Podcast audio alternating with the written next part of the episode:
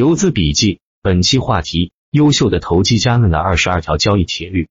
在开始本视频之前，先说一下，做短线交易，软件工具也很重要。用打板客网的交易系统，也许会对你有所帮助。下面开始本期内容。一、优秀的投机家们总是在等待，总是有耐心等待着市场证实他们的判断。要记住，在市场本身的表现证实你的看法之前，不要完全相信你的判断。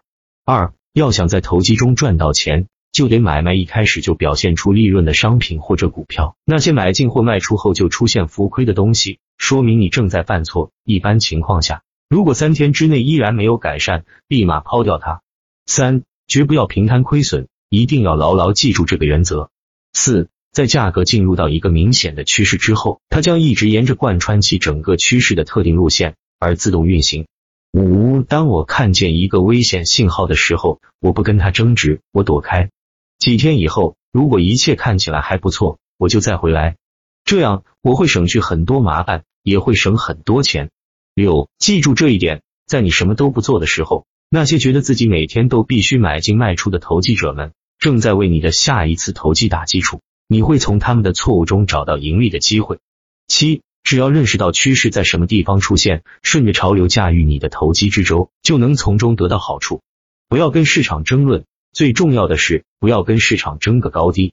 八，不管是在什么时候，我都有耐心等待市场到达我称为关键点的那个位置。只有到了这个时候，我才开始进场交易。在我的操作中，只要我是这样的，总能赚到钱。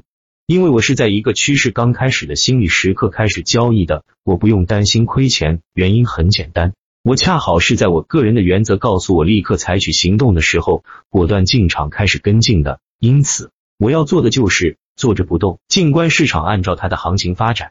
我知道，如果我这样做了，市场本身的表现会在恰当的时机给我发出让我获利平仓的信号。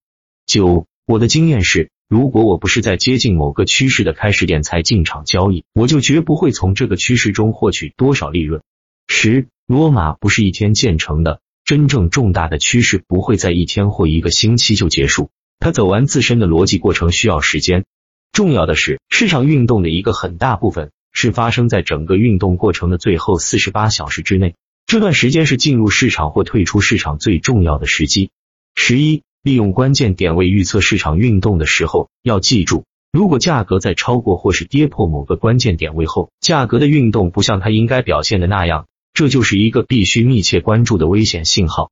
十二，我相信很多操作者都有过相似的经历。从市场本身来看，似乎一切都充满了希望。然而，就是此时此刻，微妙的内心世界已经闪起危险的信号。只有通过对市场长期研究和在市场上长期的摸爬滚打。才能慢慢培养出这种特殊的敏感。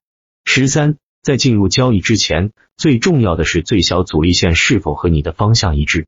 十四，当一个投机者能确定价格的关键点，并能解释他在那个点位上的表现时，他从一开始就胜券在握了。十五，在心理上预测行情就行了，但一定不要轻举妄动，要等待，直到你从市场上得到证实，你的判断是正确的信号。到了那个时候。而且只有到了那个时候，你才能用你的钱去进行交易。十六，在长线交易中，除了知识以外，耐心比任何其他因素更为重要。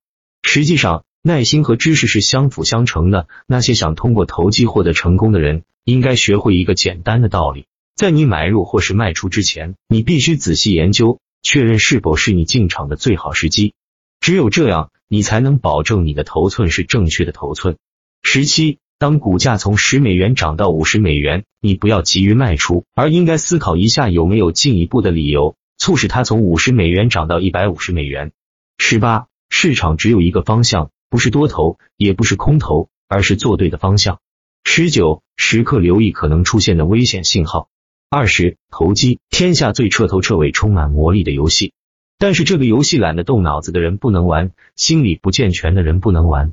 企图一夜暴富的冒险家不能玩，这些人一旦贸然卷入，终究要一贫如洗。二十一，华尔街永不改变，钱袋会变，投机者会变，股票会变，但华尔街永不改变，因为人性永不改变。二十二，一个人不能在同一件事上花几年功夫，还形不成正确的做事态度。正是这一点，将专业人士与业余人士区分开来。